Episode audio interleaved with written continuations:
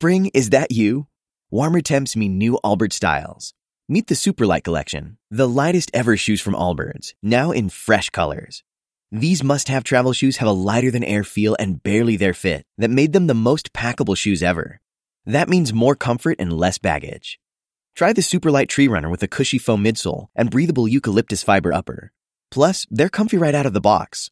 So, what can you do in a Superlight shoe? What can't you do is the better question. And because they're super packable, the real question is where are you taking them? Experience how Allbirds redefines comfort.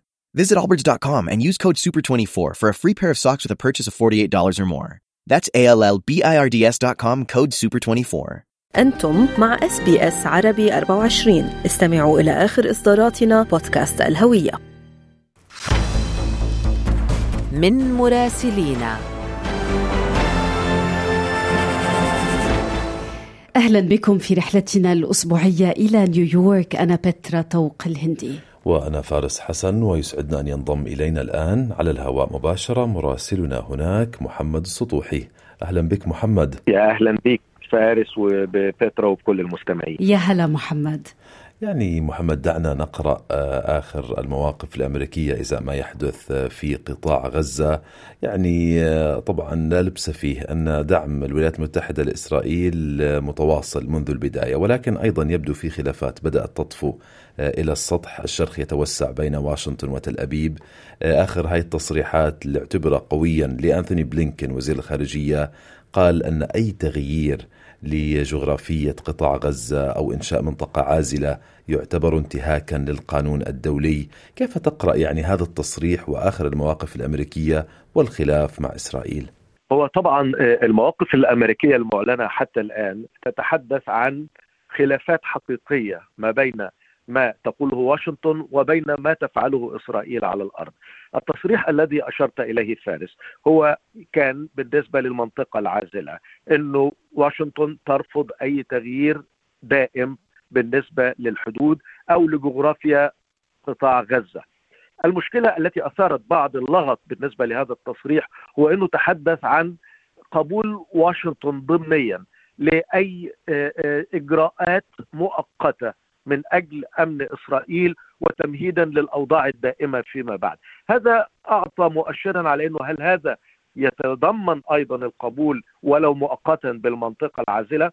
واشنطن لم تصرح بذلك صراحة، هي قالت إنها تعترض على هذا المبدأ من ناحية المنطقة العازلة لأنه يغير حدود غزة، لكن تصريحه جاء بشكل جعل الكثيرين يرون إنه ربما إسرائيل ترى فيه ضوءا أخضر بالنسبة لما يمكن أن تفعله في المرحلة القادمة.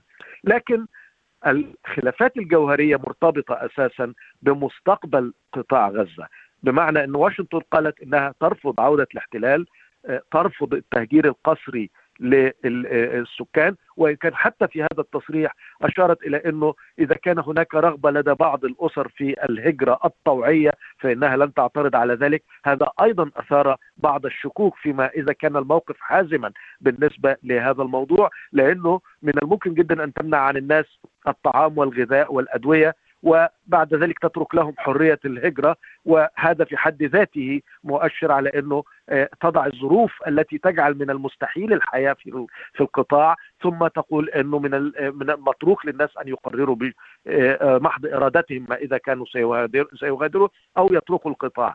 فمن هنا المواقف الأمريكية وإن كان فيها محددات ولكن ليس فيها الحسم وليس فيها الحزم الذي من الممكن مع الحكومة الإسرائيلية الحالية أن ترى فيه خطوطا حمراء تمنعها من اتخاذ إجراءات ستكون مرفوضة بشكل نهائي. في كل الأحوال واشنطن من خلال جهودها الدبلوماسية التواصل الخاص مع إسرائيل تحاول أن توصل إلى تفاهمات دون اتخاذ مواقف علنية تجعل الصدام محتما لأنه إدارة بايدن لا تريد الدخول في مثل هذه المواجهة العلنية. خصوصا في هذه السنة الانتخابية وإن كانت أيضا لا تريد أن تفتح المجال أو تعطي الضوء الأخضر الصريح في أمور تجعلها في مواجهة أيضا مع القاعدة الديمقراطية الليبرالية التي تريد حلا سلميا يحافظ على حقوق الشعب الفلسطيني ومن هنا فالإدارة الأمريكية نراها تراوح مكانها في تصريحات ليست حاسمة وأيضا ربما تبدو متناقضة أحيانا مع المواقف العملية. محمد دعنا ننتقل إلى المناقشة المفتوحة لمجلس الأمن الدولي على المستوى الوزاري حول الوضع في الشرق الأوسط سيما القضية الفلسطينية. وكان الأمين العام للأمم المتحدة أنطونيو غوتيريش أكد أن الرفض الواضح والمتكرر لحل الدولتين على أعلى مستويات الحكومة الإسرائيلية غير مقبول. هل من أفق لحل هذه المعضلة؟ وسيما أن حل الدولتين بات يطرح بشكل جدي على طاولة المفاوضات. استمعوا الآن إلى الموسم الثاني من بودكاست أستراليا بالعربي. أحدث إصدارات أس بي أس عربي 24 يأخذكم في رحلة استقرار بعض المهاجرين العرب ويشارككم بأبرز الصدمات الثقافية التي تواجههم عند وصولهم إلى أستراليا.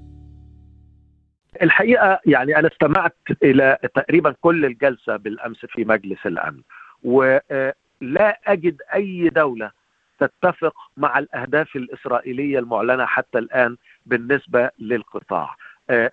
الكل أكد على إنه هناك ضرورة حل الدولتين بالنسبة لهذه المشكلة. بما فيها الدول المعروفة بتأييدها القوي لإسرائيل مثل الولايات المتحدة أو النمسا أو غيرها من الدول الأعضاء في مجلس الأمن. فمن هنا مجلس الأمن المواقف العامة رافضة للأهداف الإسرائيلية ولكن ليس هناك رغبة في الدخول في قرار بالنسبة للمجلس. كان هناك حديث عن بيان رئاسي وإن كانت روسيا عطلت تبرير هذا البيان لأنه لم يتضمن الأمور التي طالبت بها روسيا. الولايات المتحدة طبعا من ناحيتها رفضت امورا أخرى تضغط على إسرائيل بالنسبة لوقف لإطلاق النار. وواشنطن حتى الآن ترفض الإعلان عن دعمها لوقف كامل لإطلاق النار. هي تعتبر إنه ذلك سيمثل ضربة للجهود الإسرائيلية التي تتفق معها في هدفها المعلن بتدمير آلة حماس العسكرية. لكنها في نفس الوقت بدأت تغير في لهجتها بالنسبة لأهداف الحملة العسكرية إنه لابد أن تقف عند تدمير القدرة الخاصة بحماس على تهديد إسرائيل، هذا غير الاستئصال، غير التدمير الكامل الذي كانت تتحدث عنه من قبل، لكن بقية الدول الأعضاء في مجلس الأمن أغلبها طالب بوقف لإطلاق النار وإن كان غير متوقع إنه على الأقل في المستقبل القريب أن تذهب واشنطن للموافقة أو حتى الامتناع عن التصويت بالنسبة لمشروع قرار مثل هذا النوع. وإن كان طبعا الظروف على الأرض من الممكن أن تتغير لكن واشنطن من ناحيتها تضغط على إنه تعديل أو بعض التغيير في الأسلوب الذي تتح... تقوم به اسرائيل بالنسبة لعملياتها العسكرية في غزة أن تغير من الطريقة التي تتبعها ولكن دون الموافقة على وقف كامل لها. وهناك طبعا جهود رأينا بريت ماجورد الموجود في المنطقة حاليا. هناك كلام عن إمكانية التوصل إلى تفاهمات بخصوص تبادل المحتجزين في الجانبين الفلسطيني والإسرائيلي. وهناك تقارير ظهرت عن إمكانية وجود اتفاق على فترة شهرين لوقف لإطلاق النار مقابل الإفراج الكامل عن كل الموجودين لدى حماس لكن هذا غير مؤكد حتى الآن وما إذا كانت حماس من الممكن أن توافق عليه. نعم محمد دعنا نختم هذه الرسالة الأسبوعية من الداخل الأمريكي والانتصار اللي حققه الرئيس السابق دونالد ترامب بولاية نيو هامشير في الانتخابات التمهيدية. هل هو رسميا الآن يعني مرشح الحزب حزب الجمهوري أم أنه في كمان خطوة قبل الإعلان الرسمي؟ لا الإعلان الرسمي سيحتاج إلى ربما عدة شهور إلى أن تتم الانتخابات التمهيدية في العديد من الولايات الأمريكية بما فيها ما يسمى بالسوبر تيوزداي. هذه الانتخابات هي التي تحدد عندما يكون المرشح ضمن عدد من المرشحين هو المرشح النهائي ولكن الإعلان الرسمي شيء والموقف العملي شيء آخر. الرئيس الأمريكي السابق عندما فاز في ولاية إيوا بفارق أكثر من 50% كان هذا إعلان عن سطوته على الحزب الجمهوري. انسحب رون دي سانتس الحاكم في ولاية فلوريدا الذي كان المرشح الأقوى في مواجهته وقال إنه لا توجد أمامي وسيلة للنجاح في هذه الانتخابات التمهيدية. وبقي أمامه مرشح واحد أو مرشحة واحدة نيكي هيلي الحاكمه السابقة لولاية ساوث كارولاينا وهي التي كان آه، آه، آه، ترامب قد رشحها وعينها كمندوبة أمريكية لدى الأمم المتحدة في الجزء الأول من فترة رئاسته. فهذه المرشحة صارت هي التي تجمع كل الأصوات المناهضة لدونالد ترامب. وبالتالي كان السؤال هل تستطيع بعد ذلك أن تقف وأن تواجهه؟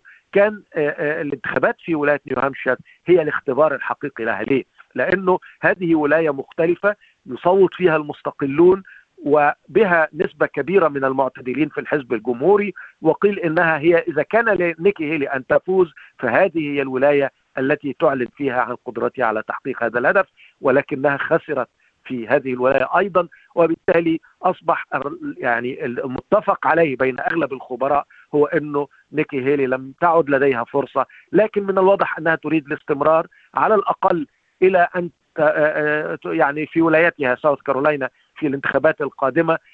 إذا ما نجحت فيها ربما يعطيها ذلك فرصة ولكن أغلب الاستطلاعات حتى الآن تشير إلى فارق هائل حوالي 30% بينها وبين دونالد ترامب. وبالتالي شبه إجماع على أنه لا توجد أي فرصة لمنافسة دونالد ترامب في الحصول على ترشيح الحزب الجمهوري. من الولايات المتحدة الأمريكية تحدثنا مع مراسلنا محمد السطوحي. شكرا جزيلا لك محمد. ما تنسوا تتابعوا كل هذه التقارير من الولايات المتحدة وعواصم عربية على SBS Audio app وبإمكانكم معاودة الاستماع في برنامجنا المسائي أستراليا اليوم. استمعوا الآن إلى الموسم الثاني من بودكاست أستراليا بالعربي، أحدث إصدارات SBS عربي 24 يأخذكم في رحلة استقرار بعض المهاجرين العرب ويشارككم بأبرز الصدمات الثقافية التي تواجههم عند وصولهم إلى أستراليا.